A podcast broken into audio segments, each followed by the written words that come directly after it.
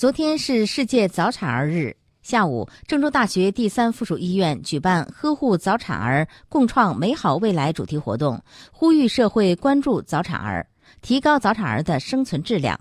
去年七月，厉先生的宝宝出生了。与正常孩子不同的是，这个孩子体重只有九百克，胎龄二十八周加六天，足足在保温箱住了六十六天才顺利出院。要这个孩子了，也历经千辛万苦吧。说这个孩子花多少钱也不一定能保住。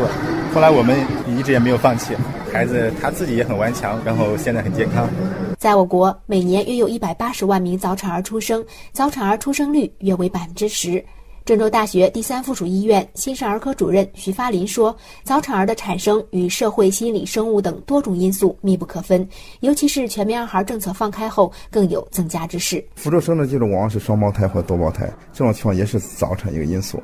再一个呢是二孩政策的放开，很多也都四十多，甚至快接近五十，还要拼一下想要一个第二个孩子，所以这是造成一个早产的一个非常重要的原因。”早产儿各个脏器发育不成熟，出生后就会面临一系列问题。那么早期它容易出现呼吸方面问题、营养的问题、感染的问题，还有消化方面、听力、视力、脑瘫一系列方面性问题。每一个早产儿都是一名早来的天使，在医院有医护人员保驾护航，出院后仍要面对许多与足月儿不同的问题，需要家长的悉心呵护。定期到医院一些检查，家属还要关注呛奶。